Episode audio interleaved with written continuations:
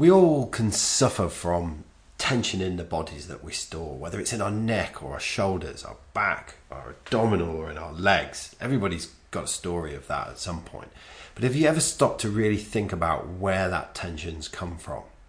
Well, this week, learn about the impact of the tension we store in our bodies and how they may how that tension comes from our past and just how to release it with Richmond Heath, the man who brought the trauma release exercise tremoring to Australia 10 years ago. Richmond talks about his own chronic pain and fatigue that resided in his body and how he was thrown out of a 10 day vinyasa meditation retreat when his body literally reawoke and began to start moving itself. This really was the beginning of his quest to understand more as to why this occurred. Richmond is a hugely energetic and entertaining man. I think this episode I asked the least amount of questions out of all the podcasts I've done because Richmond was just ready to tell stories. He provides a wonderful mixture of technical knowledge with real lived ex- examples and stories. He goes super deep and vulnerable to provide some very real and personal insights as to how he's tracked the onset of physical patterns in his own body to past traumatic events and how he's overcome those impacts. Richmond also puts forward a fascinating concept of where our subconscious truly resides. This tool is a game changer. I've had experience of it myself over the past couple of months, and I've found that it's just as powerful as talk based therapy when it comes to really dealing with issues. So, this is well worth listening because you're going to learn a whole stack as well as be thoroughly entertained by Richmond like I was. So, enjoy Richmond. Hello and welcome back to WA Real. I'm your host, Bryn Edwards.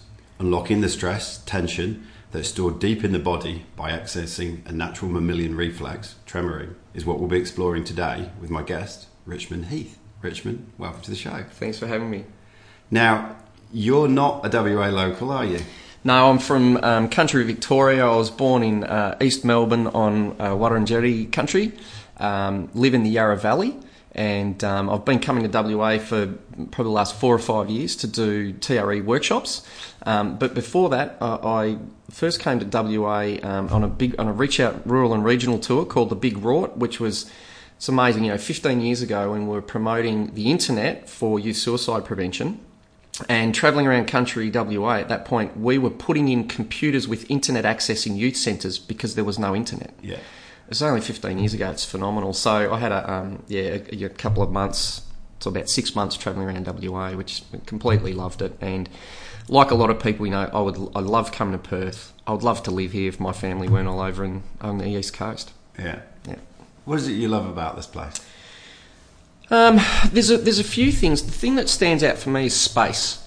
So uh, you know, people talk about this place has got a big sky, and like um, you know, in, in, the Yarra Valley where we live, the clouds are close, the atmosphere is close, and yeah. when I come here, it doesn't matter whether it's sunny or cloudy. It's like the sky's bigger, and that doesn't kind of make sense. Um, I love the lightness of it. I love the, the sea breeze. I love all the old buildings, the, the, the light sandstone, just the colour. It feels very light. the sunlight is different. The water is different. The water's softer and smoother than over on, you know, down on the Great Ocean Road in Victoria. The water's like sharper. Um, sharp is the only way. It's colder and sharper, but it's not just the temperature it's it's um, yeah, it's just like sharper or something, and here the water's smoother. So it's just you know it's mm. it's just beautiful and spacious. Um, I completely love it. This this trip was the first time it's been rainy or wet uh, when I've ever come here, and you know, still went for a run and a bit of a swim, and it it's just it's beautiful compared to Melbourne. It's so it's it's probably for me. It's when I come here, I feel my, my body and I just feel myself I feel myself like expanding and mm. relaxing mm. but opening and just it's it's a very very easy place to love. Mm. That's pretty mm. cool. Mm. Um, so you you're a trained physio. Yep. You deliver you deliver education and workshops at TRE tremoring. You've got a, also a background in Bowen's therapy and Pilates.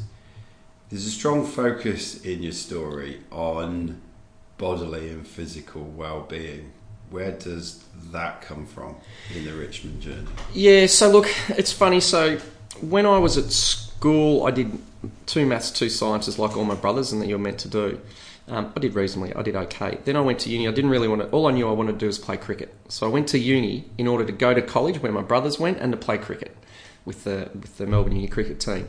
I did a year of arts where I went really really well. So I did politics, anthropology, philosophy, and stuff. And um, at the end of the first year, I can't really remember. I think I just thought I'm not going to be able to get a job with an arts degree. So I put into transfer into whatever. So I, you know, went to the top of the list, the highest marks. I went to like Melbourne Uni Medicine, Melbourne Uni Law, Melbourne Uni whatever, La Trobe Uni, blah blah blah. And then at the end of first year, I got an, an offer to go to physiotherapy, and um, I played heaps of sport. That was kind of probably my lifeline Yeah. uh, growing up. And so I thought, oh yeah, I'm interested in the body, so I'll I'll do physio. So I started physio, but I also found very quickly that I wasn't really interested in the depth of scientific, uh, physiological, you know, information about the body. Like I was fascinated about what muscles maybe move my hands closer to my, uh, you know, how that worked, but I really didn't care what they were called or the fine the fine detail.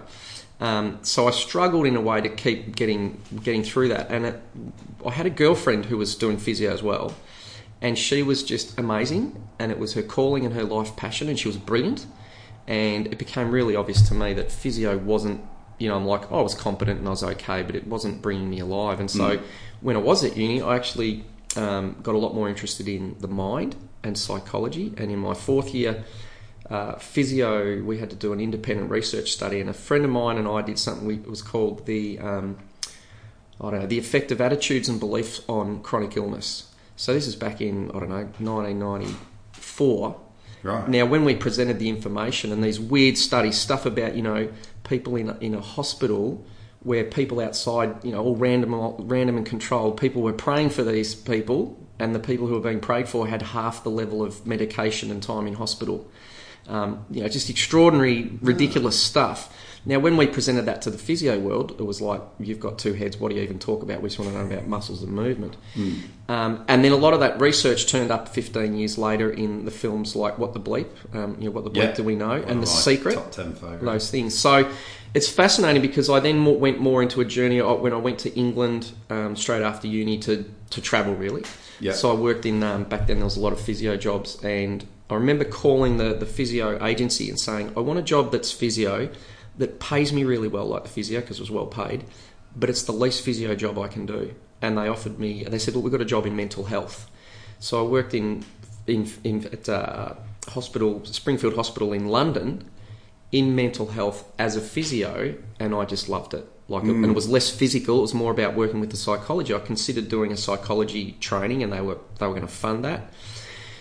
So I really went away from the body, in a way. Yeah. But probably what happened to me was when I got to about thirty, my body started to break down. Right. So I had In chronic, way, I had chronic ankle pain.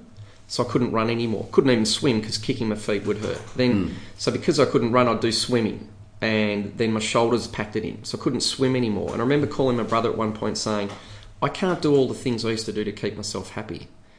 Which was basically sport and exercise. That was my whole whole thing. So my body was like slowly grinding down, and I just couldn't I couldn't keep avoiding my body basically. Um, again, I'd done worked in suicide prevention, mental health. I'd done Aboriginal studies, worked in, in Aboriginal health and wellbeing, and so what really changed? And then I started doing. Uh, I did some meditation, and probably when I look back, the turning point for me was I did a ten, a couple of ten day vipassana meditation. So silent meditation, where basically all you do is move your awareness through your body and feel sensations. And then on on the third course I did, at some point when my conscious mind had kind of relaxed enough and I wasn't inhibiting my body, my body started to move, just started to sway. Very, very common experience. What do we all get told when that happens? The teachers say, sit still. Yes. So I had this little, you know, debate. I'm thinking, hang on, the teacher's telling me to sit still. Buddha's telling me to observe. I'm going to go with Buddha. So I snuck back in the hall at night, and as I put my awareness on one of my arms, it started to move and spiral around and stretch. Like it would stretch in one direction to like a, to a point that I could never physically stretch it that far, and then it would twist back the other way. And I was like, this is amazing. Now in my little physio brain, I'm like, oh, this is a PNF pattern, you know, neuro thing. Yeah. I don't even know what Yeah. that says, but it's like this pattern of movement. So I'm going, oh wow, it's doing this. So my ego's making sense of it. Hmm. And then I thought, what happens if I put my awareness in both arms at the same time? And both arms started to move. It's like amazing. So it was like I was observing my arm, but my my meditative process had taken away my ego that was would normally stop it. And then it's like, what happens if I put my uh, put my awareness in my legs, uh, my whole body? So basically, I'm in the hall at night, you know, ten thirty, everyone's in bed, and my body is on it starts spinning me around the room, like just twisting and spinning, and I went from before the start of that course, I couldn't lift my arms above my shoulder, to a couple because my shoulders are wrecked. Couldn't sit, couldn't sit cross-legged on the floor without sixty pillows and just intense pain. To all, you know, a couple of days later, I could sit in loaded, half lotus position on concrete for two hours, and you know there'd be a bit of pain, and then it would subside. But my body would spin me around, and I'll never forget that. Um, at some point, it got me like into a handstand with my feet against the wall for balancing on one hand, so one arm handstand, Whoa. and doing push ups, and with ease. So everything I'd been taught about the body and the science of the body and strength and conditioning, it all just kind of went out the window. Um, and there was also at the same time as my body started to move, you know, almost infinitely, like it was just superhuman, extraordinary. Um, my mind also did the same thing. So Yes. my mind was like downloading stuff, which meant you know my mind was moving like that. Now, at that time, I didn't have a context for it. My family didn't have a context for it. So I got kicked out of the meditation retreat, and there was lots of You other. got kicked out? I got kicked out basically, because, and there was lots of other layers Yeah. about me challenging the authority because the teachers pulled me in. They're like, "What are you doing?" And I'm going, "I'm just observing." And they're like, "Well, stop moving." I'm going, "I can't stop moving. My heart's still pumping." You know, so I was, I was being a smartass. Not that I was aware of it at the time. Yeah. And they're like, you know, stop meditating. I go, I can't stop meditating. You're right. It's like asking me to stop being aware or stop observing. Yeah. And then eventually the kind of penny dropped. The, the teacher, because I, was- I had this at that point, because it was such a big challenge thing. So my breathing was like, and he's like, why are you breathing like that? And I'm like, because I can feel the fear in your, you know, but because I look crazy. And then at some point he said, stop breathing. And at that point, then all my breathing, everything relaxed. And it wasn't until many years later I look back and go, oh, that was the point that in terms of our battle of authority, the power dynamic, it shot himself in the foot. So I'm like, well, you're a dickhead. You've just asked me to stop breathing. So I've won. No, so I've won. Now that was, that wasn't going through my mind at the time. Um, and then, so then when I went back to my family, they're just like, "You've gone completely manic. You're completely crazy." And I'm going, "No, no, this, you know, this all makes sense." And and so for me, I look back now and go, there was an element of going crazy. There was an element of mania, but there was also an element of, you know, truth, knowledge, wisdom, and learning. So that sense of a, of a, a spiritual emergence and a spiritual emergency. Um, I'm getting a bit long-winded, but I was very lucky because in my Aboriginal studies uh, course, there was a guy called Jack Beetson who was the, the main teacher, who I ended up working with, and I was starting to have all these mystical kind of experiences that in the Aboriginal cultural world made sense. You know, like animals bringing messages, or just these weird synchronistic um, coincidences that in my, you know, Christian Catholic up, scientific up background was just like all cynical bullshit. Anyway, so I ended up going up to see Jack Beetson I was telling him all about it. And, um, you know, he was, I'll never forget, he was sucking on his plastic cigar, cigarette thing he was trying to give up. And I told him, I said, look, Jack, this is what's going on, this is happening, and this is happening, and all these amazing, weird stuff. And then he kind of just took a drag on it. And I said, you know, you, you, this, you know, this is your culture, you know about this. And he just took this big, long drag on his cigarette thing. And then he said, he said, we all go through stuff like this at different times. Enjoy the ride. Now, I had my brother there who'd come up, and my other brothers had sent up all this, you know, psychiatric cat emergency numbers because they're like, okay, he's completely lost the plot, which is partly true. But it gave me the permission to just go, it's all right, just, you know, go on the ride. And so my body was going into these extraordinary states. I, you know, I started having things doing where, you know, I, I remember going to the beach, digging holes, like you see the Indian, you know, people explore, digging holes, putting my head in the sand, covering the sand over, and staying under the sand for an hour, you know, with this tiny little level level of, of breath. So there was this kind of sense of this extraordinary, um, I don't know, you know, capacity in the body. Um, and another key, I, I will get back to the physio and the body, but another key story for me is when I was first rolling around that hall at night. And I'll never forget one time my body sort of took me up into a, a one arm sort of shoulder stand, like it was all a lot of yoga poses, and a lot of the traditional yoga positions came out of what we would call neurogenic or spontaneous movement that's now being put into a into a form. Anyway, so I was up on one I was up on one shoulder, my feet are up in the air, my eyes are closed, and my body's starting to tip over Looks, you know, it's like a, like a bit like a headstand. And it's almost, it's also at the point where I'm starting to think, shit, if I fall over here, I can break my neck. I could be paralysed. There was a bit of fear. And then just as my body started to tip over, my toe touched something. Now, I'd had my eyes closed for like half an hour, so I had no idea where I was in the room. And my toe touched something, and then it moved back the other way. And in that moment, I had a sense of going, my God, my body knew that that was there. And I opened my eyes, and it was like just a, a pot plant st- holder somewhere in the room, and it had just touched the edge of the edge of the thing. So I started having to go, my body knows what it's doing. Yeah. I have no idea that that was there, but my body knew that was there. Um, it was a pretty crazy time in starting to follow and learning how to go right. I'm going to tr- I'm going to let go and I trust. And what would happen is there'd be like a pendulum where fear would come up, Yes. and then I'd go, hang on, because I was coming out of the meditation state. I'd go, hang on, if I'm frightened of it, it hasn't happened yet. I've just lost presence. I've got into the future. So I'd come back to, I'm still alive, I'm breathing, I'd relax. And then the fear would dissipate, and then I'd go into this state of, you know, presence, and my body would do something more, and then the fear would would go. So there was lots of, um, you know, really life and death experiences. One time, I'll, I'll never forget this. I was lying down, face down, in a massage table with my face in the hole, so my belly's on the table, and then my feet start to lift up off the ground, and I go, my body moves up into a, um, basically like a reverse headstand. So my face is down, my body's straight up, vertical degrees. You know, my neck is at ninety degrees. So there'd be this experience of going, if I fall over from here, I will break my neck and die and paralysed. But as soon as I'd have that thought, it's like, hang on, I've just lost presence. I'm not Yeah. dead. Come back to presence. And so I started to have this experience of my body um, when I kept getting out of the way. My body was knew what it was doing. It was not only was it just safe, or it was opening me up in extraordinary ways. Now, at that time, the way I described it, it was like I was flying. You know, it's like flying in the in the outer atmosphere in the skies, but I had one little bit of my toenail on the ground. So I had enough to know that if it really got bad, I could stop. Whereas everyone else is just saying, "Oh my God, you're totally crazy." You, you know. So the part of me, the part of me that would normally run my life, it was like it felt like you know they talk about ego death in a lot of sites. It was like that was just shrinking, and I had this sense of becoming you know, feeling outside my own body, like I was, ex, you know, expanding my awareness. And um, so as I was doing that, it was also that level of I was in a completely altered state. And then gradually, over probably another six months, that sort of slowly dissipated.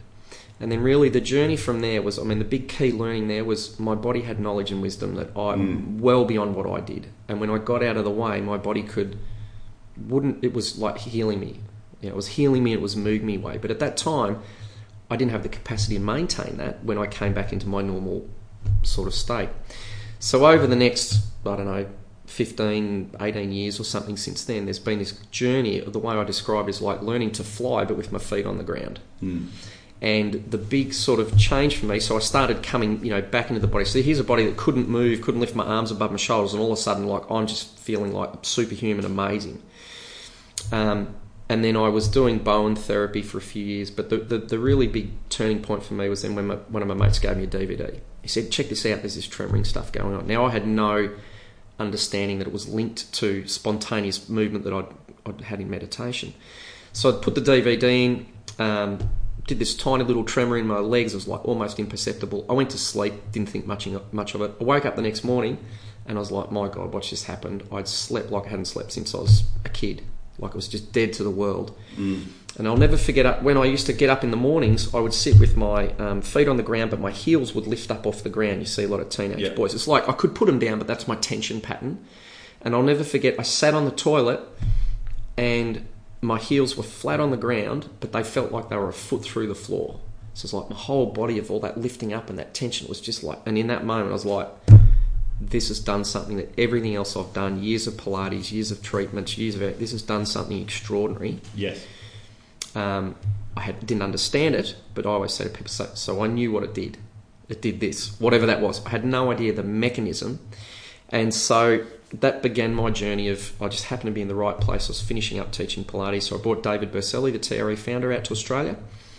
And that began my journey of teaching TRE and sharing TRE which originally started as trauma release exercises because that's what he was in. He was working in disaster many uh, disaster zones and third world. So he was seeing shakes and tremors purely through the lens of trauma release. Yes. So it was called trauma release exercises (TRE). Um, but over the years, for me, having you know, then I started to go, hang on, I had this experience of my body moving in for Vipassana meditation. And it wasn't just, I mean, it was partly about releasing trauma or healing the past, but it was also about growth and, you know, better performance in the body, in the mind, and all that sort of thing. And what TRE really did for me is it gave me a, a model where I could use the, this tremor reflex, we would call it. It's really about any spontaneous movement. And it's really not even, it's really not even that, like I like to say, people go, how do we turn the tremors on? And when I started, you said, we've got to invoke the tremors. Whereas now, at my workshop in Perth on the weekend, I'm saying, okay, if you're alive, you're vibrating. Your muscles, when you hold your arm out, you can't feel a shake or a tremor, but your muscles aren't static. They are contracting and relaxing. So they're already, quote, tremoring. They're Yeah. already shaking. It's just so fine that we can't feel it. So with the Like tremoring, light bulbs are uh, constantly oscillating, but they oscillate at a point. so fast that you can't see it. it's just constant. Correct. light. So that's already happening. And all we do in a way is with the you allow that to slow down and amplify. So then you go, oh, I'm not moving. Oh, now my body's moving on its own. It's constantly moving on its own, but we're just not aware of it. Um, and so it's kind of happening all the time. And the more I teach it, the more I'm getting to the point of going, well, look, TRE is really just a framework and a way of kind of deliberately accessing more of what the body's, but really it's about this, our body's alive, it's wise, it's got us to this point over millions and billions of years of evolution. My ego is, you know, 48 years old. My scientific intellect is, you know, so many years old and our thing. And um, and so TRE gave me this model for that, but more importantly, probably, we'll, we'll get into this, is it gave me a trauma informed model of my body. Yes. Why was my body tight? Why was it rigid? Why was it breaking down? Because in my physio model, it was just because the muscles were tight. No one ever said, well, why have you got a tight muscle? What's making the muscle tight? We just looked at it, you know, as a very mechanical Yes. physio model. Like it's because of the tight muscle, we've got to release the muscle. But it's fascinating. You know, every night when we go to sleep and you go through your REM and your non-REM cycles, your body goes completely relaxed. If we give you a general anaesthetic, all the tension patterns in your body are completely gone. So it's not like just a, it's not a mechanical tight muscle. And so, again, coming back to the body, what I look back now was that because my body was shutting down to the point it, I couldn't keep living the way I'd always lived. I couldn't just keep using exercise and food and life and work to distract me. It had nothing to do with me. My body just grinded me down. It's just like, this can't keep going. You have to stop. Um, and so the beauty about TRE was giving me this model of the body informed model of stress and trauma rather than just the cognitive or the psychological or the ego based stuff. And that's really what I love about it. It gave me a technique. And, and seriously, the first, when I started tremoring, when I look back now, the only thing I had in my life that could physically relax my body. So I had all the other techniques that we have where I could numb my body or distract my body, you know, like eating chocolate or, Oh, you know, negate or sedate. yeah, all those things. And the only other thing that I could physically relax my body when I was tense was basically ejaculating, you know, like having Yeah. sex or masturbating. Yeah. That would then physically release me, but it was also exhausting me. Yes. And then when I had tremoring, for the first time, I had something where my nervous system could literally go, it's all tense, it's all tight, it's bound up, it's relaxed. So I had this other avenue to calm down and relax, which I'd never had um, in my life. And I also started to have an understanding of how traumatized I was Yep. how traumatized we all are. And I and the thing for me around TER is I never had a, I never never had a capital T story. You know, I was like, this tremoring is changing me. It's changing my life. It's amazing. But I wasn't sexually abused. I wasn't, you know, Yeah, yeah, I didn't yeah. have any of that story. about as a kid. That's right. I'm just highly anxious, highly stressed, highly tense.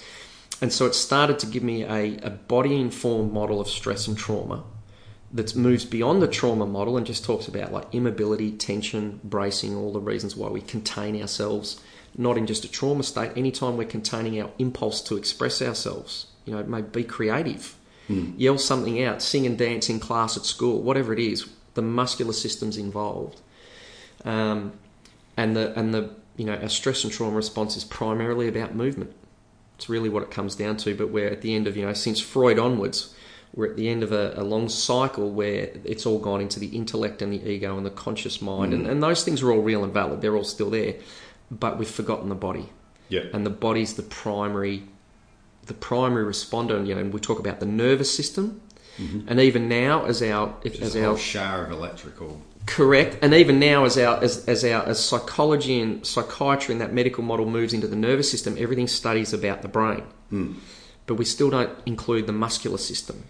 Um, and if you look at the latest research around fascia or connective tissue, they're saying the fascia or your connective tissue, all that white, you know, white adipose, seemingly irrelevant tissue in in the Western medical model, has a faster body-wide communication system than the nervous system. Hmm. So think about this: hmm. a single cell amoeba in the ocean knows what to move towards if it wants to eat it or mate or whatever it does. They probably don't mate single cell things, or what to move away from if it's dangerous. Now it doesn't have an amygdala, doesn't have a central nervous system. It's just got connective tissue. Um, and Bruce Lipton's book, if you haven't read it, um, The Biology of Belief, talks about you know the cell membrane, which is like the connective tissue, and the knowledge and the wisdom here. So with the TRE and the model, it's taking us back to go, hang on, we've got these bodies. We've got bodies before we've got a conscious mind or an intellect. You know, we're in utero, um, all that sort of stuff. And so it's about, in our Western world, you know, we've really split off our conscious mind from our physical body. We focus on the intellect. We get kids at school and we just sit still, think, learn that way. We don't have so much embodied cognition. And what's fascinating is that pattern in our Western culture very much reflects on a macro level the same process that happens in our body in response to stress and trauma on an individual level, where our, you know where our conscious mind will kind of separate, and it's not so much our conscious mind does it; the body withdraws itself, so our conscious mind doesn't have to actually feel, feel and heal, or in- be embodied in the experience. So, long story short, but coming back, so the TRA got me this understanding going, right, this is why my body's tight, is because my body is like chronically frozen, holding, numbing out, disconnecting as a survival response. Hmm. It's not wrong or bad, and I can look back now and go, oh, there's all these reasons why it was like that. But for me, I was fortunate that my body got so broken down that I couldn't just keep living my normal life. Something had to change, and primarily what it was was about exploring the body, going back into the body, and not critical for me was people always say, "Oh, you're in your head too much," and I used to always say, "Well, why can't I stay in my head and go into my body?" There was always the thing of you had to stop thinking to get into it. But so for me, it's about this sense of you know the body's primary, the body's responding. If it was all conscious, I say to people all the time at workshops, say, if we could consciously all just relax, we would choose it. We'd all choose to be enlightened in a moment, but we can't. So it's not up to our conscious mind. I mean, there are things we can do, hmm. so we have to work with the physiology of the body. And what it also did for me was, and this was incredibly relieving, is our whole self help Western model basically is everything that's wrong in the world or with me is because of me, in terms of because of my ego, the way I think, the choices I make, the things I do, what I do. I've got, to, I've got, so it's up to my ego to change me Yes. and everything. And one of the beautiful and, and there's relevance. There's there's you know yes we can we can do that. But for me, one of the relevant things is like when when people are extremely traumatized. I'm not and sitting here. I'm not choosing to have tension in my body that I mm. don't need. It's not up to me. And the really again tying back into this sense of my body had this knowledge and wisdom. When I started tremoring, there's probably two big aha moments. When I started tremoring and got this model, what I discovered instead of it having to be up to my conscious mind to fix my body, because that's the physio model. Yeah. You come and see me, I have the knowledge, I take responsibility, I fix your body. Yes. And then all of a sudden Take I was responsibility away from you. So, well, as a physio, so it takes it away from the client. Correct. So the agency's now, this is all mine, I'm the hmm. expert. Hmm. Great for business, Yes. not necessarily good for healing. And so in that model, it's all up to my conscious mind, my ego. And if I don't know enough knowledge or I haven't got enough information or I'm not, then I'm not good enough. And the same thing in my own physical body. It's up to me to fix my shoulders. Oh, it's because of how I'm thinking. It's my belief system. It's now that those things are all relevant. Hmm. But what I discovered and what everyone discovers when I let go and I lie down and I surrender and I let my body move itself, it does amazing things and it moves me in the direction of healing and growth. So I mm. feel better. Less tension, more flow, more connection between my body and mind. So that first big aha moment was hang on, it's not up to my ego and my intellect and my identity, my conscious mind to create all these changes in my body. I've just got to get out of the way, which can be very, very difficult. And the more I did that, the more my body starts to move me. Nothing to do with me. It's this this wisdom in the in the body, and TRE is just one way of you know everything we do, every therapy we do, every practice we do. Ultimately, Yeah. is about letting the wisdom of the body reorganize itself. Yes. The second big um, aha moment for me then was so this sense of like, right, when I get rid of my conscious mind and I let my body move, it, it heals. Not that that's how you live. I still got to use my mind to live and make choices and do that. And it gave me more freedom to do that as my body was more relaxed. But the next big aha moment, because of the trauma informed model, was that every time in life I was getting triggered, hmm. every time I was going into defense, every time I got frightened, every time I got angry, every time I got shut down, frozen, collapsed, overwhelmed, blaming other people, because of Stephen Porges' polyvagal model, this sense of the way the nervous system responds to stress, a very simple question was Is my body under threat? And if my body's not under threat, what's under threat?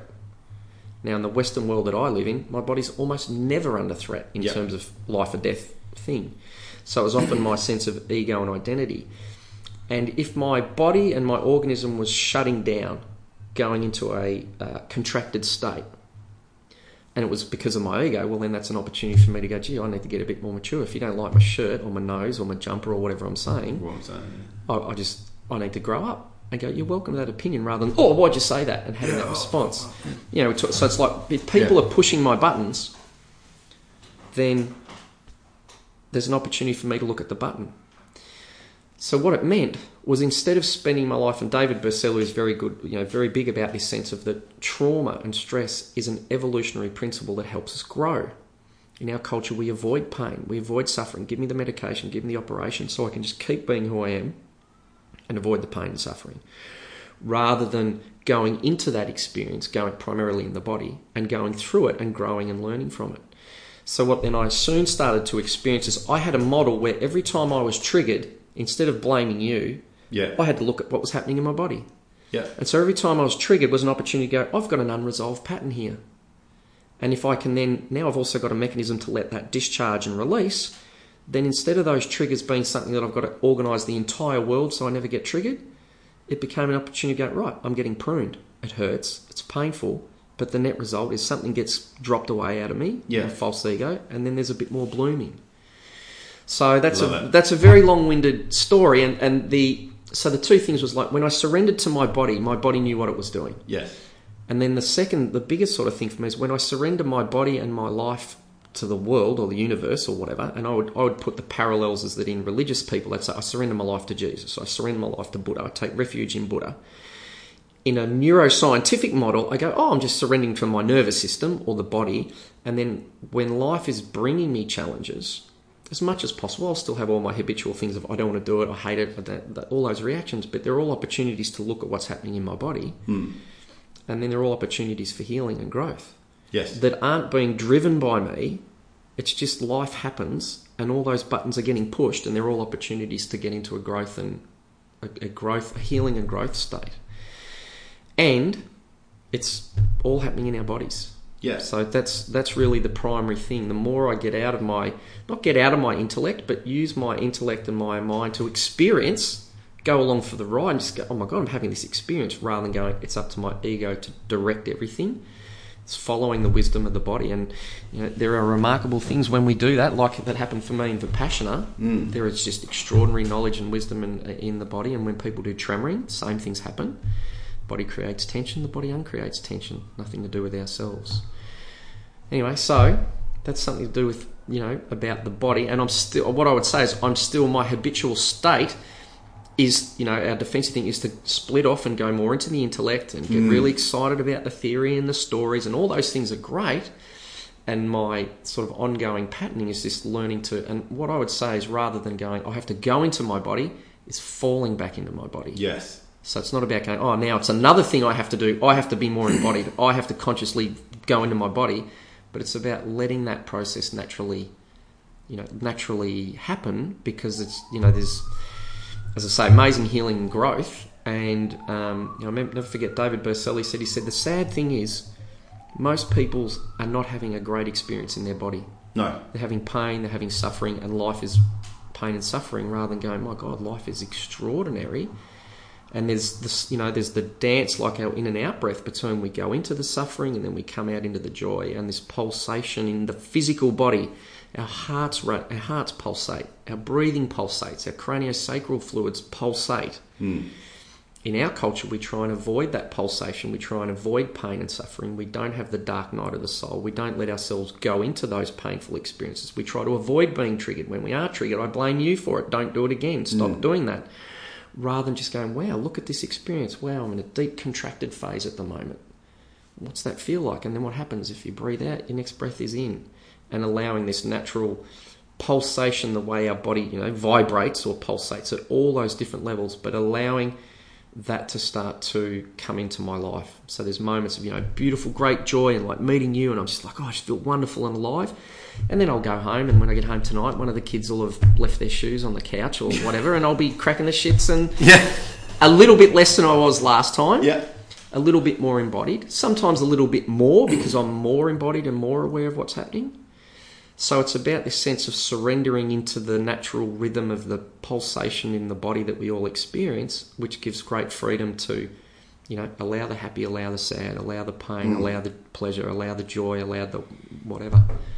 Anyway, that's a very long answer. I hope that's of some of some use or relevance. You might like to get a question in or say something here. No, it's awesome. So for the person who um, doesn't know Yeah. actually what tremoring is, Yeah. just give me the super quick summary. So super super quick summary is anytime you hold a muscle contraction and your muscles start to fatigue or they will start to shake. So you could be at the gym, you could have a weight, and if you hold it, the muscles start to shake or tremor. Yeah. Um, so in TRE, what we do is we just use muscle fatigue, and the simplest form is people are lying on their backs with their knees out to the side. So we use the muscles on the inside of the groin, the adductors. You hold them there, and after 30 seconds or a minute, you'll feel a shaking. And instead of trying to suppress that or stop that, we actually just let it keep going. Yeah. And it's that simple. And you know, if it feels, if it doesn't feel good, you stop and take conscious control and stop it and go back to normal. But at its essence, it's as simple as that. Now, TRE users are lying on the floor using the adductors, and they're traditionally as a whole lead in exercises. But any position or anything you do, if you're at the gym, you know, and your arm starts to shake when you're holding a weight, it's not really about TRE. Your body's starting to tremor and move and do something. So you could do it that way.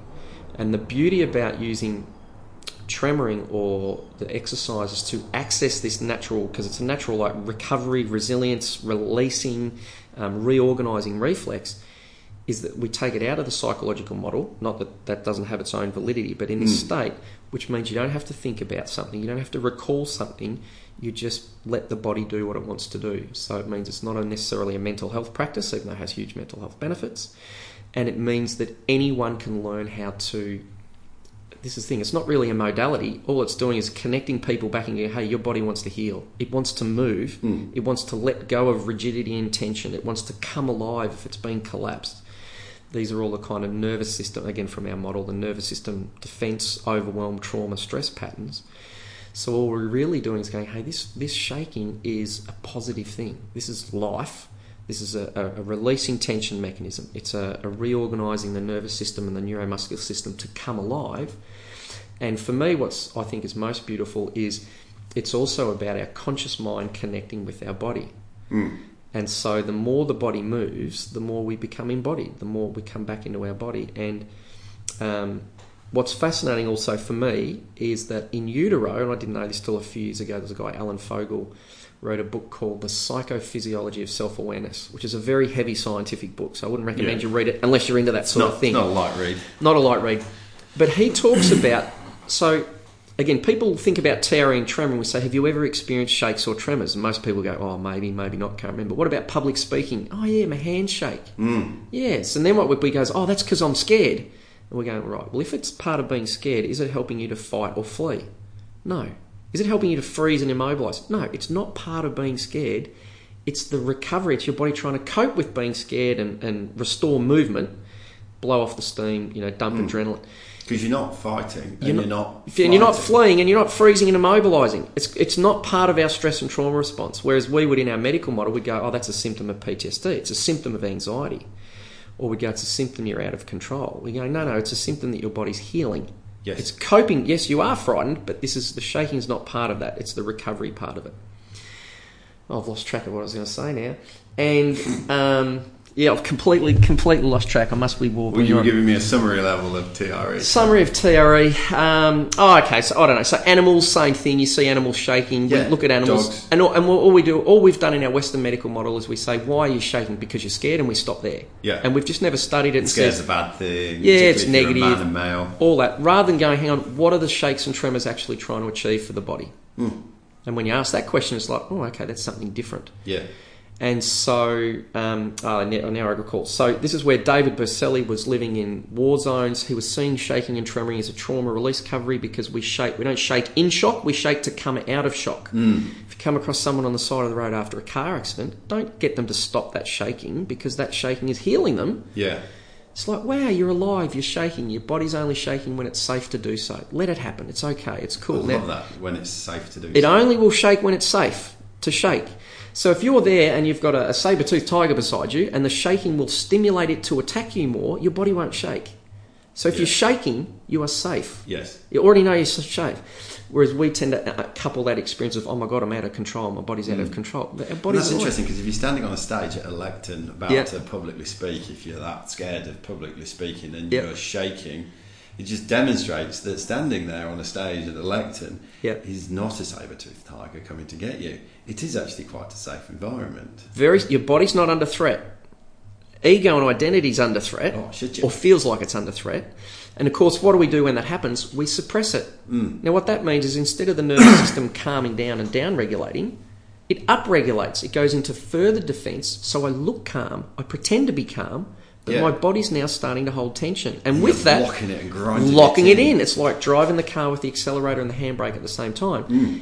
And the ironic thing is, when we go into those immobilization states, our cortex starts to shut down a little bit because it's an instinctual response. Mm. So then I can't actually give you as good a lecture.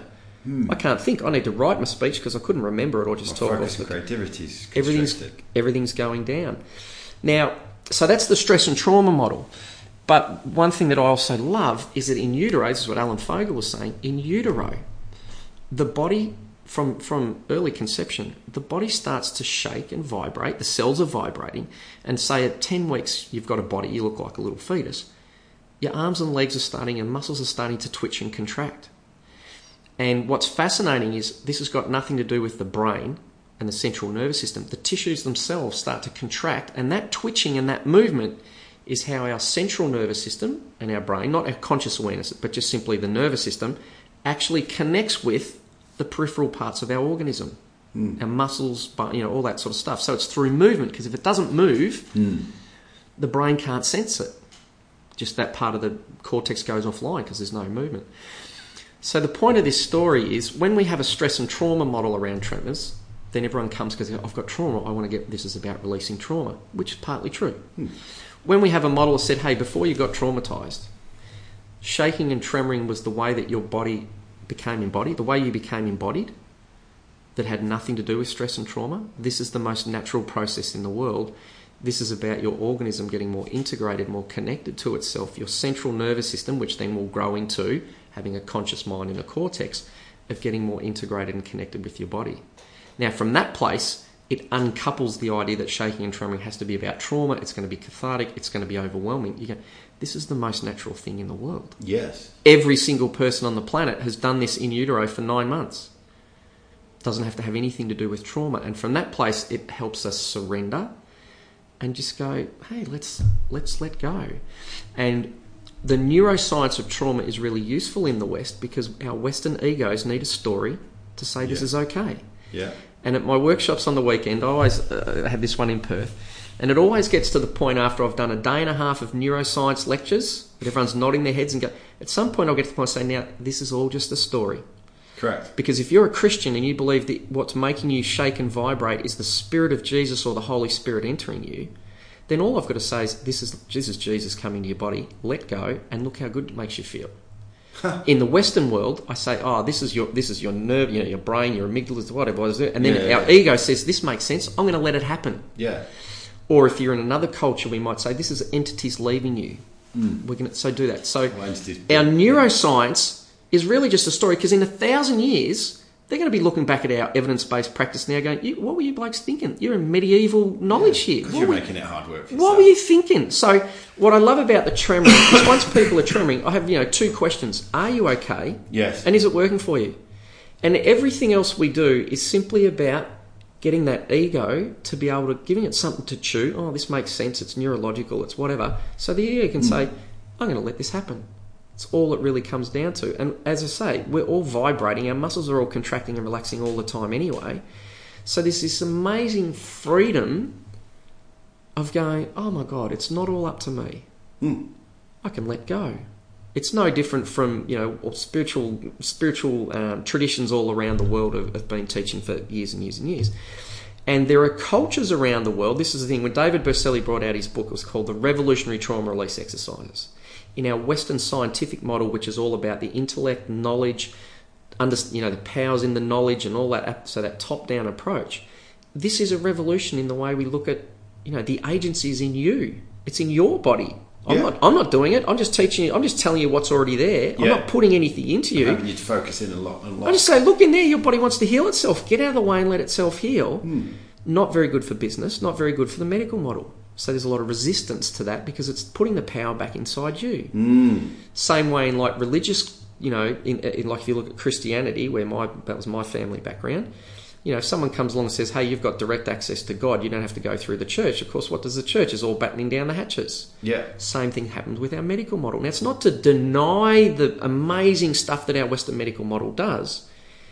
We still want that and need that, but it's to open up the doorway to say, but hang on, people have got more capacity to heal, and that healing is happening inside them Mm. already as well. I mean, just to just to stop and think about the power of that. Oh, it's, it's crazy. And it's It's like, phenomenal. It is. It's phenomenal. But what happens is we go, oh, I've got a sore neck. That I need the chiropractor to do four sessions to treat. That's how I'm going to heal that. And then people come to the workshop. I had someone at the workshop on the weekend. Yeah, so they're, they're back. They go, oh my god, my back pain got sore, and then it went away, and then it got sore, and when it went away. Yeah. And in a way, they're probably thinking, oh, it's not really working. I want it to go away. I'm saying, what's creating the back pain? Oh, are you choosing to do it? No. What's creating the back pain? Oh, your body's creating the back pain. Right. And then went away. What made it go away? Was that you? Did you choose? No. What made? Oh, the body made it go away. Mm. Fascinating. So they're back into this pulsation. and Go, hey, my body's creating these states. My body has the ability to unwind these states. Mm. Um, you know, it's great. Chronic pain research is now showing we're saying you know, chronic pain after a couple of weeks or months is an output of the nervous system. Again, the physio model is you've got a bad back because there's a disc bulge. That's Yeah. what's creating pushing on the nerves. Basically bullshit. Really, what's happening is your body is going danger, do not move. Pain is a great immobilization response, Yeah. and it's no different if I've been bitten by a black dog, and I've got a fear about dogs. Someone brings me in a white puppy, f- completely safe, and my body's freaking out. Oh, that, I Mm. feel dangerous. So movement is one of the things that when our body's most holding this fear of movement. And then, of course, when spontaneous movement starts to happen, the body starts to free up. It doesn't just about letting go of those. It's like it's like rebooting your software. All those habitual software patterns start to drop away. So you're saying that it's the it's the body that that makes almost the decision to constrict and then constrict movement, or is it our mind making an executive? So fantastic. So it's Because just there's two things there. Abs- absolutely. and I And- can, and I can yeah. Because, like, take for instance, there's a guy called Ross Edgley who just swam around Great Britain. Yeah. And he put he he had this he had this theory while he was so he's in the water swimming eight hours a day for Yeah. like fucking hundred days or something like that. Um, phenomenal guy. And he has this theory that he wanted to test while he was doing it, and he, he I don't know whether he got to the end of it, but he, he basically wondered whether fatigue was something that was created in the mind, so this is and that the body was infinite. Correct. So this is a so this is a this is a beautiful thing because you might have to erase everything I've said because it's probably all bullshit because it's part of the limitations of our model and our dualistic Yeah. separate model. The point I try and make about it is going, and so, so should be clear, our conscious mind. Yes. So we would say, are you consciously choosing to make that back pain? No. So there's some sort of there's some sort of split as well, if you hmm. know what I mean. So you know, the way I like to think about this is Candace Pert, who wrote The Molecules of Emotion, was a Yes. big, big breakthrough. I heard her on the radio once. I never knew whether she wrote this next book. She said, "My me- my next book is called Your Body Is Your Subconscious Mind." Because, and this is all the stuff about embodied cognition. So the way I like to think about it is a bit like this: when you learn to ride a bike, and you have to concentrate and consciously pay attention, and then that pattern sort of sinks down lower into your cortex, so it's automatic. Hmm. Same thing happens if my life, if my body is habitually bracing in order to feel safe, that pattern kind of sinks down into my cortex, so it's like it's just there. It's Yeah. just what. So think about it like this: if I put you on your on a bike, can I get you to unlearn how to balance? How would you unwind that? Pal- it- it's like I can't unlearn that. Yeah. Same thing sort of happens with tension. That pattern of bracing and holding. If I could consciously do it, I just relax Yeah. but I can't. So it's like in my body. So the body's holding. Again, this is it's, this is like the limitation of language. Let's call it my body or my subconscious mind, or they're the same thing. Yeah. Whatever it is that's holding, and I can't access that consciously. So I need to access whatever it is that's not my conscious mind to allow it to let that go. So sometimes I'll, say, well, I'll call that your body. Yes. Whereas I like, you know, I love what you point out because we, we separate it in mind body. Well, I say, well, it's not really your body, it's really your subconscious mind. Yeah. Well, it's kind of really your ego, but it's not your ego in the Freudian sense. It's like your, it's it's not your conscious ego. It's like your unconscious ego. We kind of get to the point where we catch the tail, and, and again, I just like to say, well, can you relax it? And if you can't, we don't. I don't. I don't. It's pointless arguing about whether it's the mind or the body or whatever. Yeah. Yeah. Say, what are you going to do about it? Yeah. Nothing. Can you do it? No. Okay. Lie down. Let your body tremor. See what happens. Shit. It started to let it go. Yeah. So the language of saying the body, you know, we could be the body slash the subconscious mind. Both they're both the same thing, and you know another good exam- a good example of the limitation of language is in TRE because it started very much focused on shaking. Yeah. What I like to refer to as spontaneous involuntary movement, but Yes. it's very hard to say because it's not just about shaking. Someone might invoke the reflex or the, let the body move, Like doing the knees and yeah, and doing whatever, Yeah. and the body goes into a really a long, slow stretch, which we would call, or you know, TRE would call a fascial stretch, because it's not just about a muscle shaking; it's about it's your whole, the, the white stuff. yeah, the whole stuff is stretching and lengthening, and because mm. that's the latest and greatest thing. Everyone gets excited and has erections because it's all about fascia this and fascia that. And as I like to say, you know, 200 years when we can measure your etheric field, we'll be going, oh, it wasn't about the muscles, it wasn't about the fascia, it was all about your etheric field and your Yeah, astral yeah. body, and we'll get excited about that. Your larger chakras. Yeah, exactly. So, and that's not to say any of those things aren't true, but your body doesn't give a shit. Correct. Your body's just going, I'm just going to do this because it works and it feels and it feels good. Um, and then the other thing it's is needed. because it's needed, and it's not. A, it's, the body wants to do it. The, our our organism and life seems to have an innate impulse to want to organise itself at more efficient and effective and better organ. That's just life. Seems Yeah. to be life And we just get in the way of it. we get in the we get in the way of it. So even when we talk about tremoring, Fucking humorous. oh, it is. It's very humorous. So even when we talk about tremoring, so we have to have some language. I can't just come and say, right, we're just going to go into experiencing whatever's happening in our body. It's Yeah. very hard to market that. But if you say, oh, we're going to do tremoring, people are like, yeah, we do tremoring. We start with tremoring. Then we go, now hang on, it's not just shaking. Your body might start to rock from side to side or it might twist. What's the effect? Oh, afterwards I feel more free. I feel more better. Great. Sometimes people afterwards go, oh, I feel more nervous. Great. You're coming out of freeze. Hmm. We, we, we haven't put anything into your system. Like if you hmm. if you tremor and then you feel a bit anxious, we would say, oh, the tremoring's made me anxious. I'll never forget David Berceli saying, it's like saying you're blaming the headache on the Panadol. Or you're going, the antivirus program on the computer, put the virus in there. The tremoring just shows us what's already in the system. We're not putting anything in new. If you do this and your body creates anxiety, that's the pattern. It's mm. sad, but true. But when we understand the way the But nervous necessary. system, but necessary, nece- it's, it's not unnecessary. It's like necessary pain, necessary suffering, ne- hmm. because you're not under threat now. Your body's recreating it. It's like it's like freaking out at a fluffy white friendly puppy. This movement, this spontaneous reflex, your body's healing mechanism. We're now freaking out because we're thinking it's taking us the wrong way. Partly because our medical model says if you're anxious, whatever treatment we do must only move you in a linear direction towards less anxiety. Whereas in reality, when the body slash subconscious mind has been bracing and, and containing the movements, Mm. the emotions, whatever it is, and protecting it. When the body starts to free up and move, we then go, hang on, this is moving us in the wrong direction. I'm meant Yeah. to feel more calm.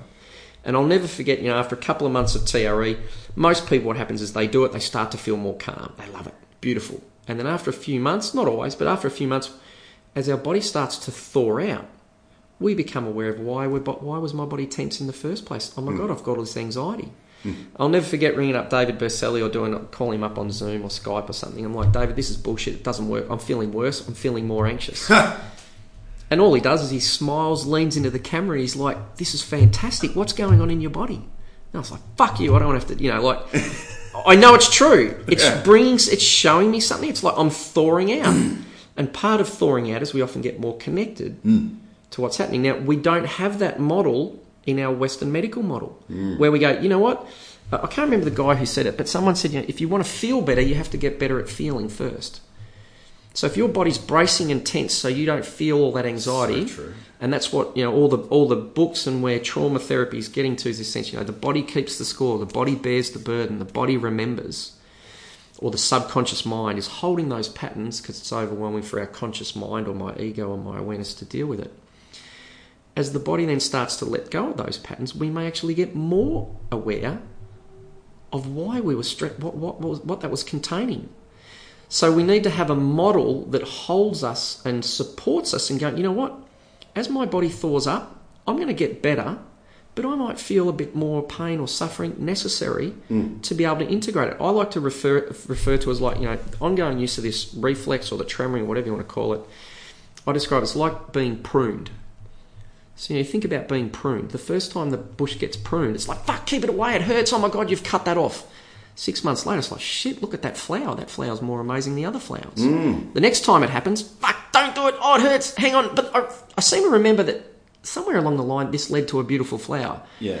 Oh, fuck, no, don't do it. Oh, three months later, beautiful flower. And each time this process happens, as the pruning comes in, as we're It's getting like- triggered, Bring it on. it's well, well. What I like, what I like to say is, I say, bring it on in really small, manageable, non-painful, you know, tiny little bits that I can cope with, please. Mm. But there's that sense of we restore the pulsation. Wow, going into the pain, going into the body, going connecting into the body. The net result is, yeah, I might feel a bit more sometimes, and then I come out and it's better.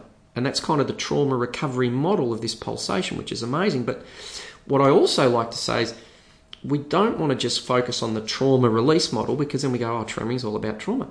You know, I always like to ask people, do you ever shake during sex or orgasm? Yeah, sure. Does that mean it's traumatic? Oh, mu- and you know, when I first learnt TRE, because that was what I was being told, I'm, I'm looking at everything. It's like you know, if, if all you've got to hammer, everything looks like a nail. I'm going, oh my god, this must be something to do with it's traumatic to be open-hearted or everywhere. yeah, something like that. Rather than going, no, hang on, this is life and vibration, energy moving, and it feels wonderful and it's pleasure.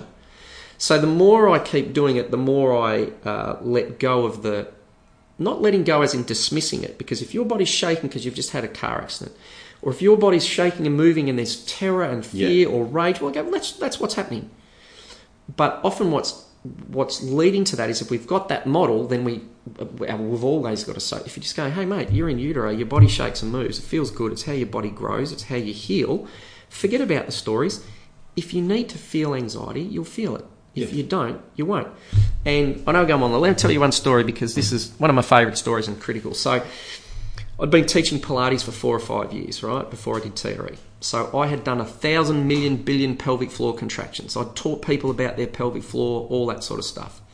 And I'd had chronic back pain and chronic sciatic pain and all that sort of stuff. And teaching Pilates, I was strong and I could do everything, but my back still ached every day. After a couple of months of doing TRE, I'll never forget, I was standing in a workshop talking to someone and I just noticed that I felt tense. I didn't know where or how, I just thought I feel tense. So I thought, hang on, I'll take a breath and relax. I took a breath. As I relaxed, I literally turned around and went, holy shit. Because as I breathed out and relaxed, it felt like my bum hit the floor, like my pelvic floor dropped. And in that moment, I was like, oh my God, I've been squeezing my ass on for 35 years. Yeah. And I had no idea. Now, that, Switched on. all it was just switched on the whole time. It's just like any, you know, you see a dog that's nervous and scared and traumatized, it's got its tail tucked under. Um, Bob Scaer, the guy who wrote a brilliant book, again, very more medical based, um, called The Body the body bears the burden. Body bears the burden. So he talked about his big paradigm shift from he was a psychologist, he had psychology training, plus he was an orthopedic surgeon.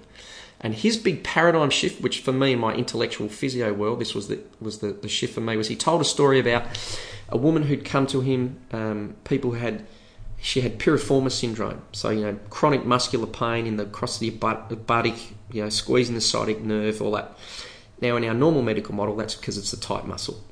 So you see the physio will do, you know, tr- trigger point release. We'll treat it mechanically. Needle stuff like that. For some reason, he took a full history of this woman, and, and she said she turned out she'd been sexually abused.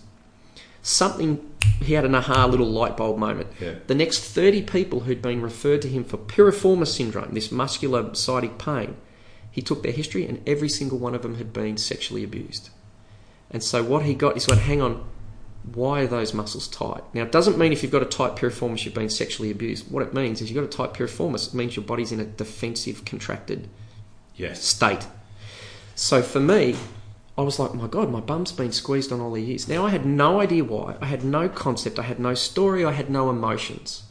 And so for the next period of months, as I kept tremoring, as my body was starting to downregulate, I would notice, I'd be like, oh my God, my bum's just squeezed. I didn't even know how that happened. And when it was squeezed, then I'd be able to relax. I was like, I don't know why I'm scared. I don't, I don't have a story. I don't feel any. But my body's responding. So if you go into the body, my ego's not aware of it. So if I just Yeah. think about psychology and emotion, I'm going, no, no, I'm feeling fine. I've just got a tight muscle because my muscles are tight. Yeah. Whereas when we look at the body first, we're going, my God, my body's going into defensive contraction, squeezing, immobilizing. And then it wasn't until about, this is good because this is going to relate back to the thing that's hot off the press for me this morning. So then I kept watching this pattern, and it was generally happening in, in groups, in social settings with people. And then I'll never forget one day I was going you? for me, Yeah. for me. That's right, for me. My bum was always on. It was always social Yeah. settings with people. So of course my ego's like going, oh, what happened to me? Did someone do something? Did this? You know, blah blah blah blah.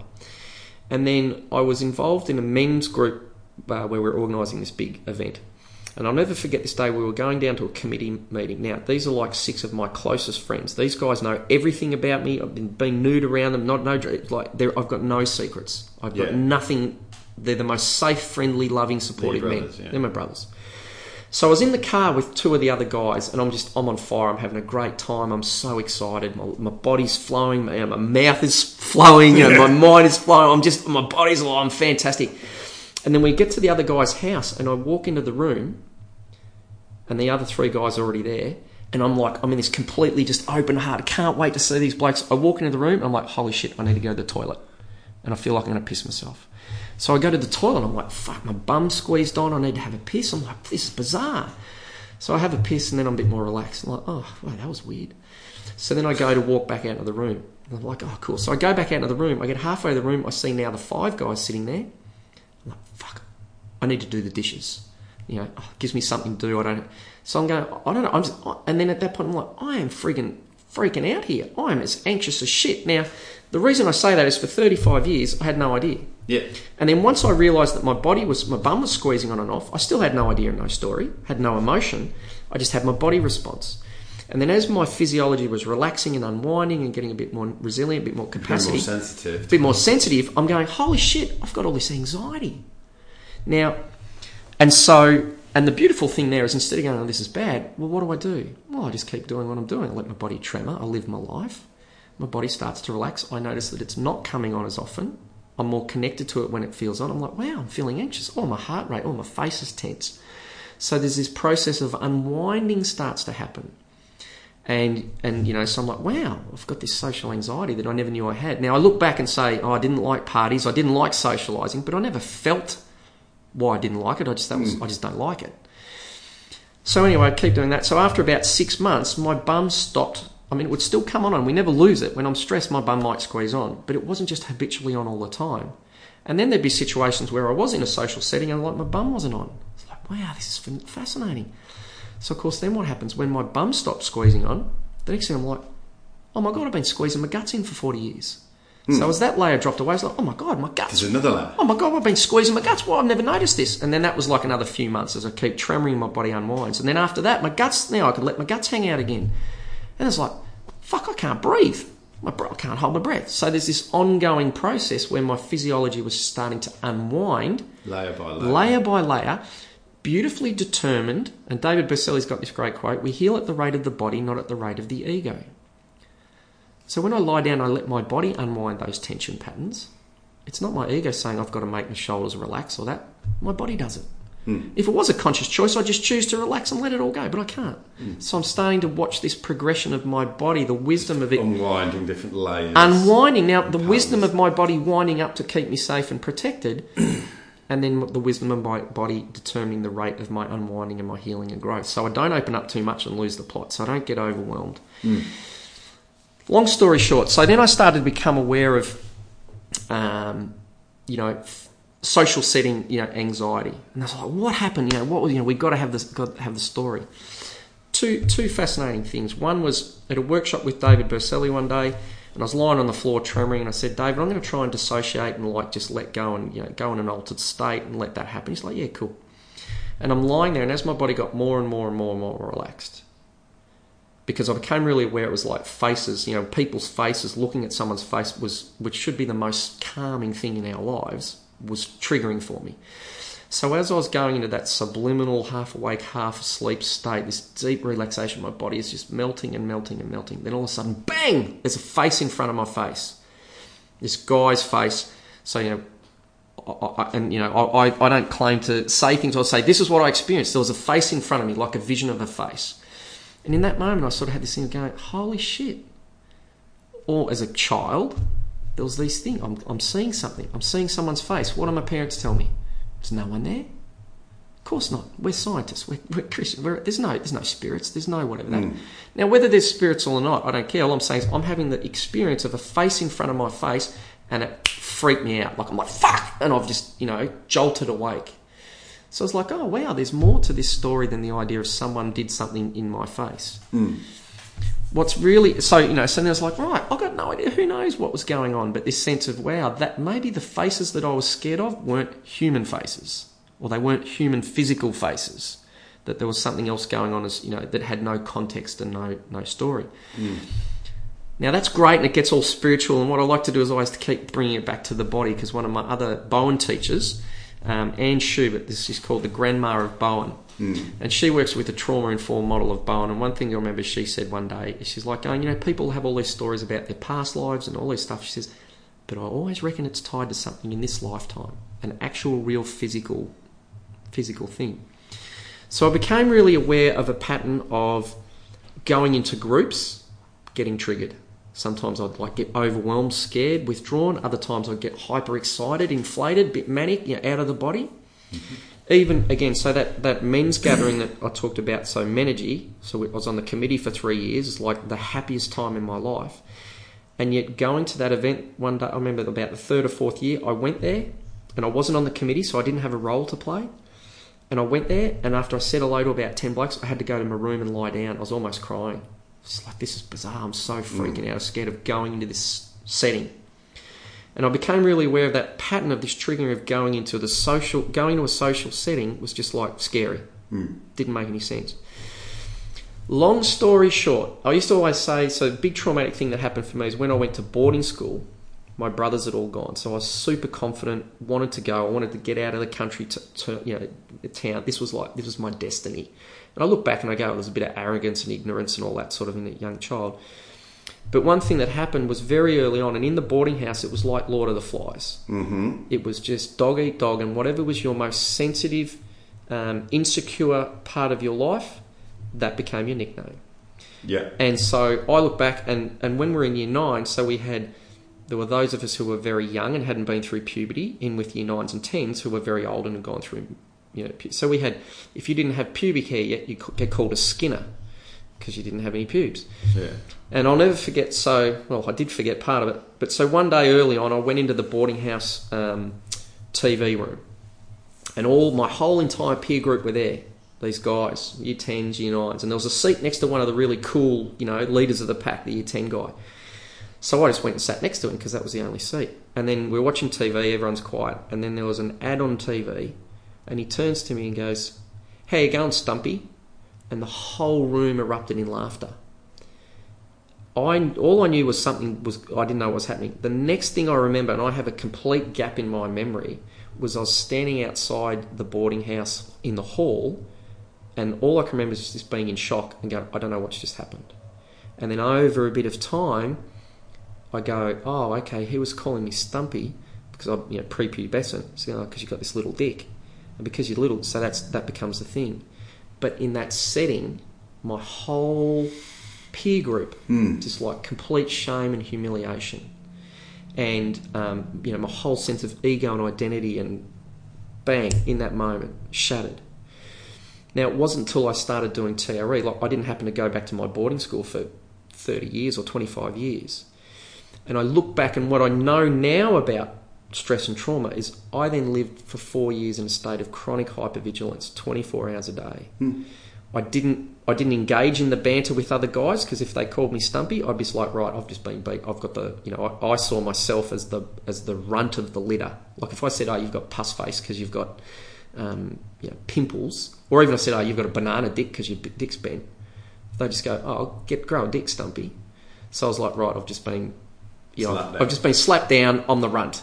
Yeah. So what it meant was I and, and what I spoke to one of my friends recently said the behaviour we learnt was keep your head low, don't engage with people, Mm-hmm. and you know so every time you walk into a room, and this happens still, every time people walk into a room, what happens? Everyone, you're on edge because what's going someone's going to say something. Someone's going to drop you. So I started to get this sense of, oh my god, this pattern was around every time I walk into a room of people. There's a chance that someone's going to publicly humiliate you and shatter your ego.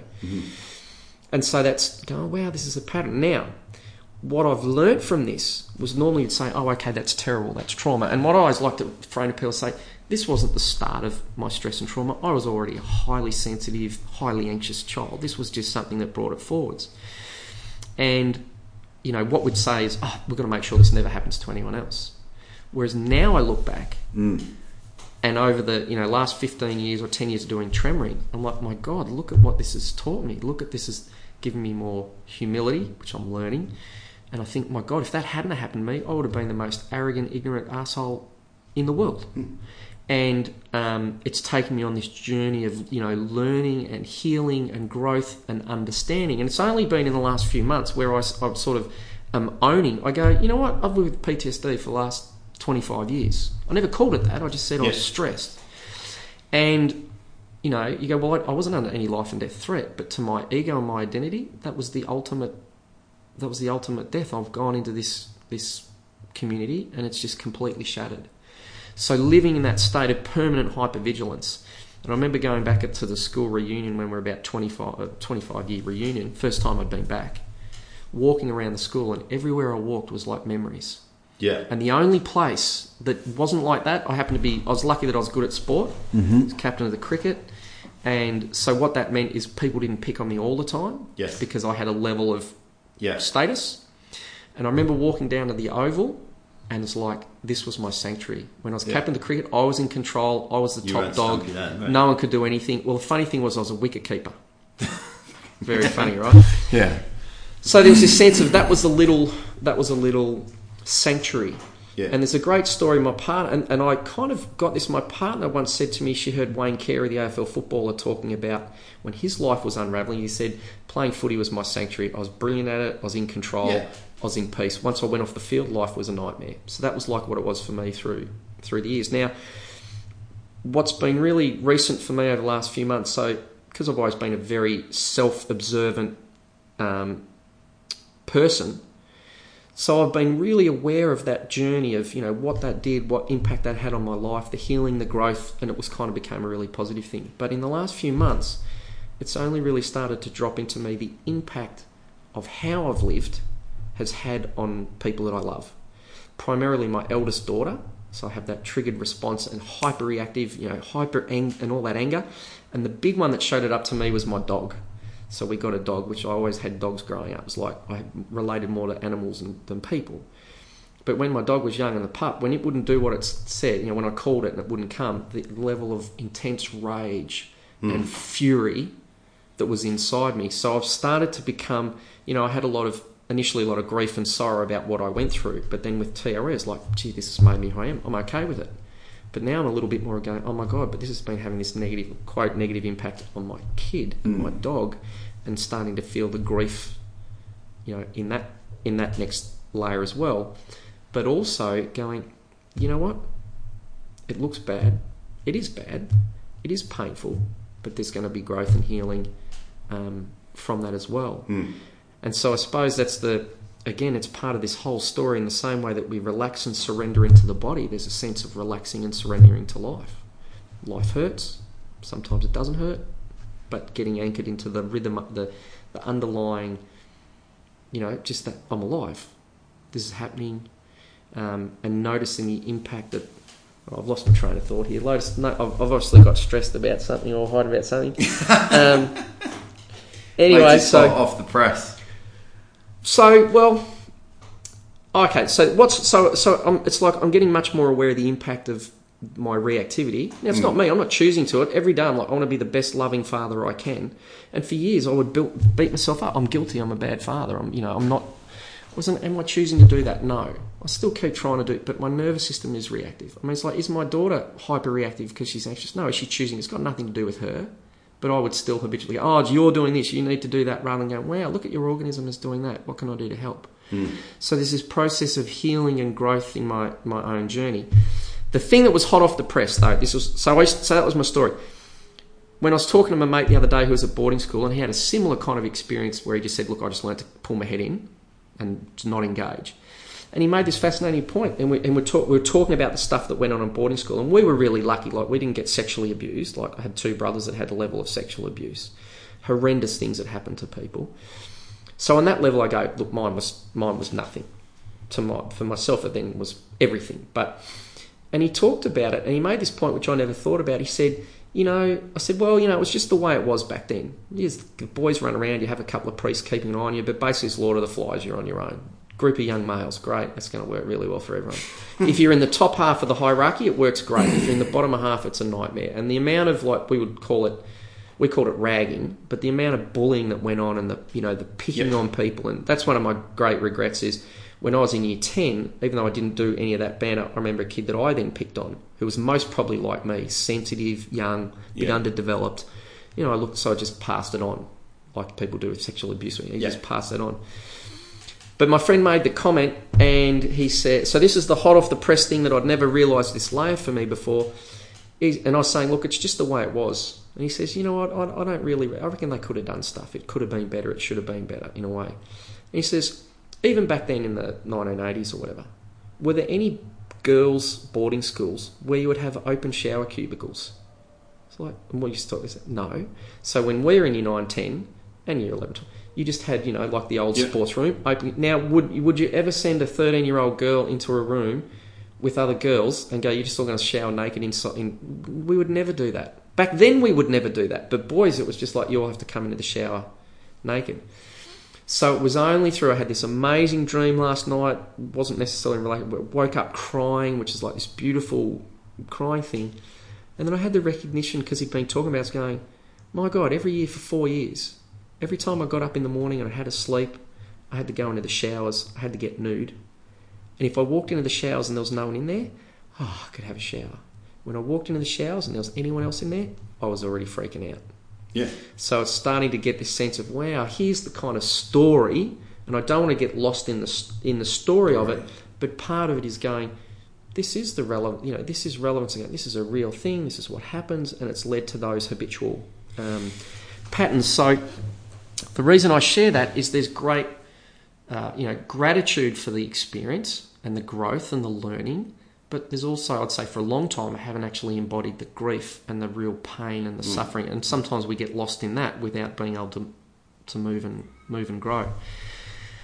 So I don't know what. Anyway, so that's kind of the, you know. So all of a sudden, there's this another layer of like, wow, and and again, that's great for my ego and my intellect to go, wow, I've just got that level of understanding. But when I tell that story, more importantly, is when I when I drop into my body, it's like, oh, I feel that you know that heaviness and that grief and that sadness and the my lungs start to let go and relax. My gut starts to drop out a bit more, and I go, my God, that's I've been carrying that pattern around for thirty five, you know, how I don't know, th- you know, thirty something years, as a pattern, and now my body's like, oh, I can let that let that start to to grow. So it's not that it's not that bad things won't happen. It's not that we won't have stress and trauma. This is David one of David Berceli's great gifts to the world is this sense of you know trauma, stress, and I would say pleasure and everything. They're all evolutionary growth things if we can just go into them and allow them and allow them to you know heal and, and that's easy to say when Yeah. everything's going well. It's a nightmare when you're in the depths of it. But Yeah. there is this sense of for me of the, the whole you know life is growing me up and um, that's the thing that I, I love the most i am Life is growing you up. I- and i'm getting more you know i've got so far to go but i'm so far further along than where i was 10 years Yes. ago and I, I read somewhere the other day where so i don't know someone in a book and they said you know only about 5 or 10% of people get into that growth state where they keep getting wiser and growing as they go and a lot of us you know we just do the do you buy the house you get the job you do that you disconnect you Mm. function you, you you know you provide for your family so your bloody family can do the same thing rather than you know really coming alive and that's part of what I love about the tremoring process it's also you know another great parallel is animals go through this process when they come out of hibernation Yes.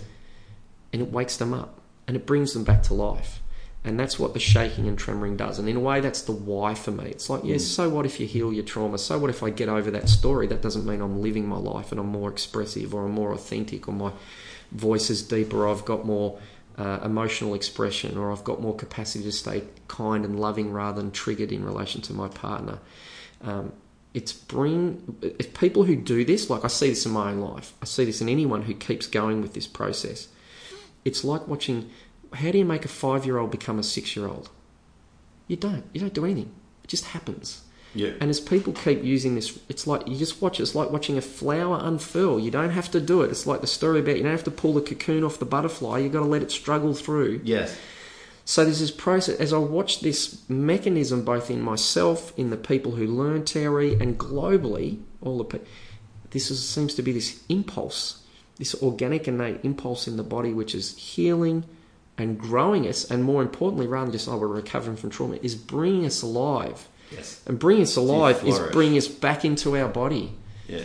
and this sense of the life force and vitality and the energy. And so a lot of people use tremoring for creativity and authenticity, and that's kind of what um, you know brings me alive.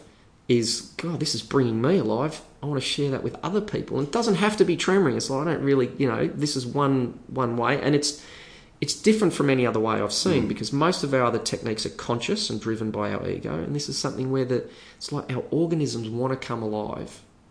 And in the again in the neuroscientific, we just go, oh well, it's the nervous system wanting to, you know, nervous systems want to reorganize, they want to let go of tension, they want to function better.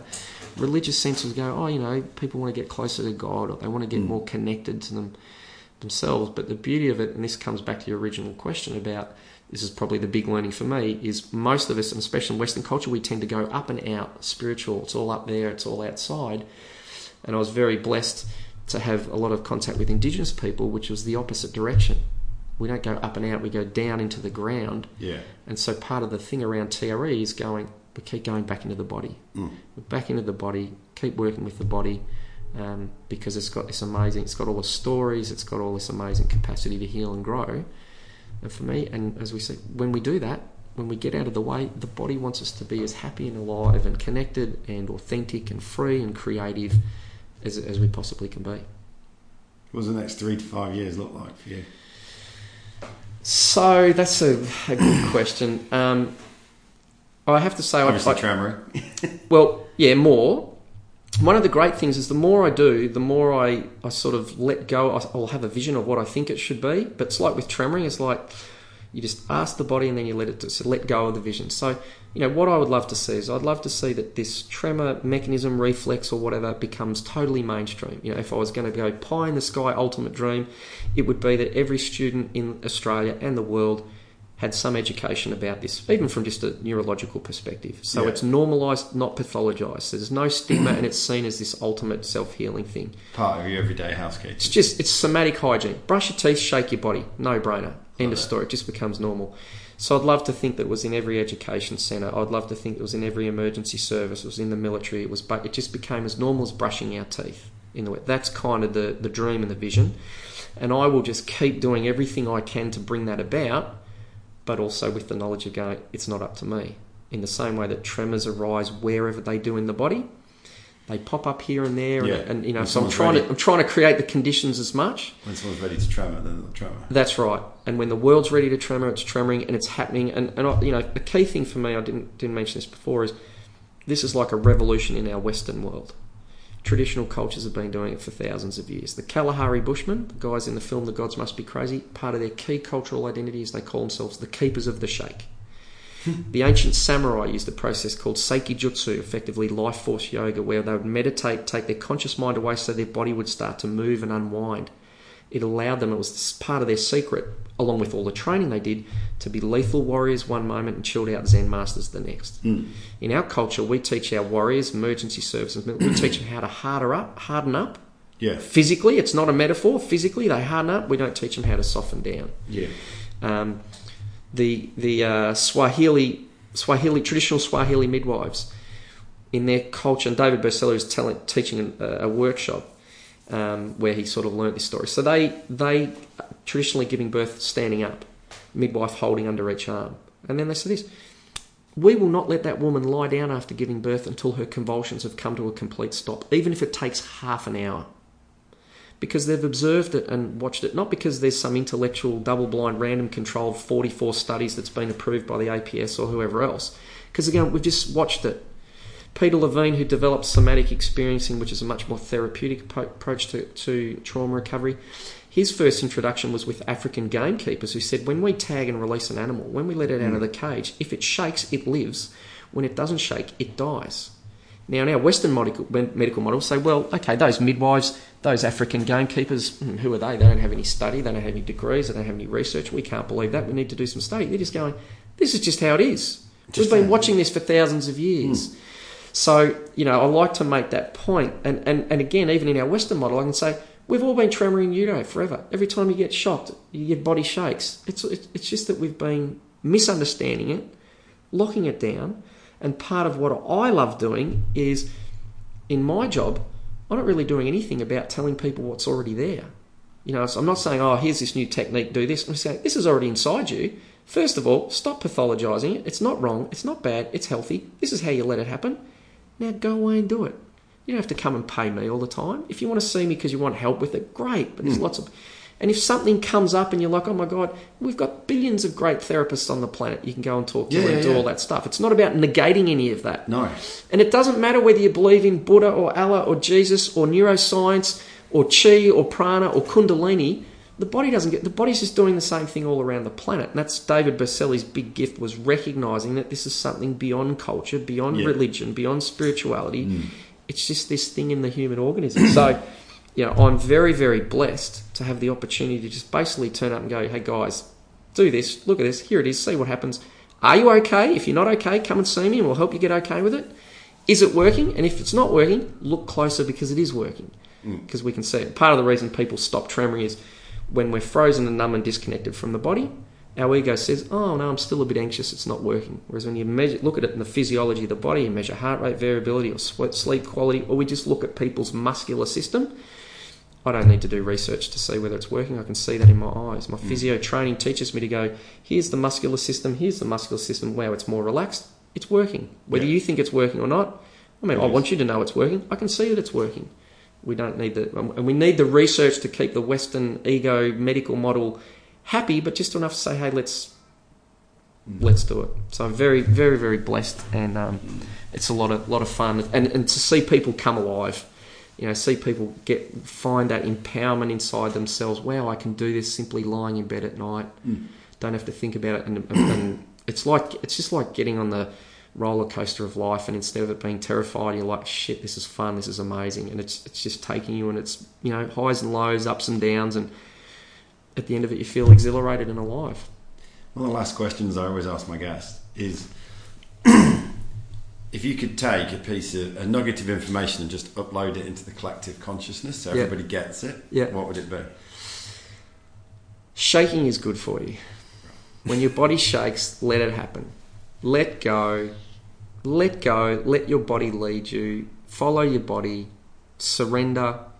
surrender, just surrender, surrender, surrender. Let go. Let it shake. Let your body shake you back to life. That's probably it.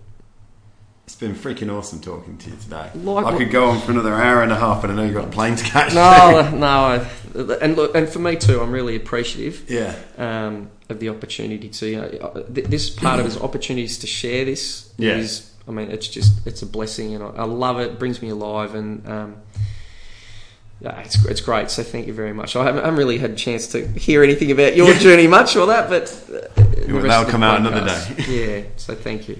Um, if anybody wants to find you or find Tremoring Yep. here in Western Australia, where do they do that? So if you the, if you're looking for it in Australia, the website is treaustralia.com.au. If you're overseas, if you look up the global website, that's traumaprevention.com. And in Western, in Perth specifically, I think there are four, I think, TRE providers. Um, and two, two or three of those you can find through the TRE Australia website. So if you're interested in learning it, what I would recommend is go onto the TRE Australia website, look under Find a Provider, get in touch with whoever you know works well for you. Contact those guys. Um, they're a bit like me. They're just waiting for the opportunities to teach Yeah. people. So if there's a lot of people, contact them. They will put stuff on. They will run classes. They might do like a four week class, or you can do individual sessions if you need. And mm. if there's the demand, I will come back. You know, I'll just go wherever there's the demand. So if there's that, that's the way to find out about it. You can learn it on an app, or through a pamphlet, or through a mm. book.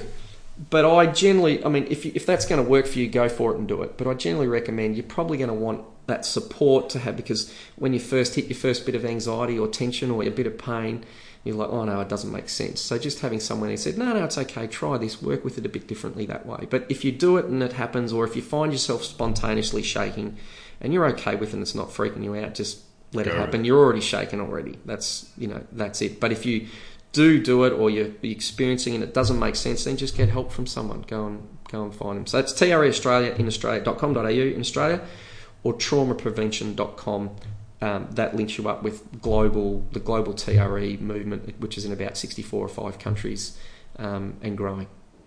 Awesome. Thank you so much for your time today. You're very welcome. Thank you. Hope I haven't spoken too much. That's the point.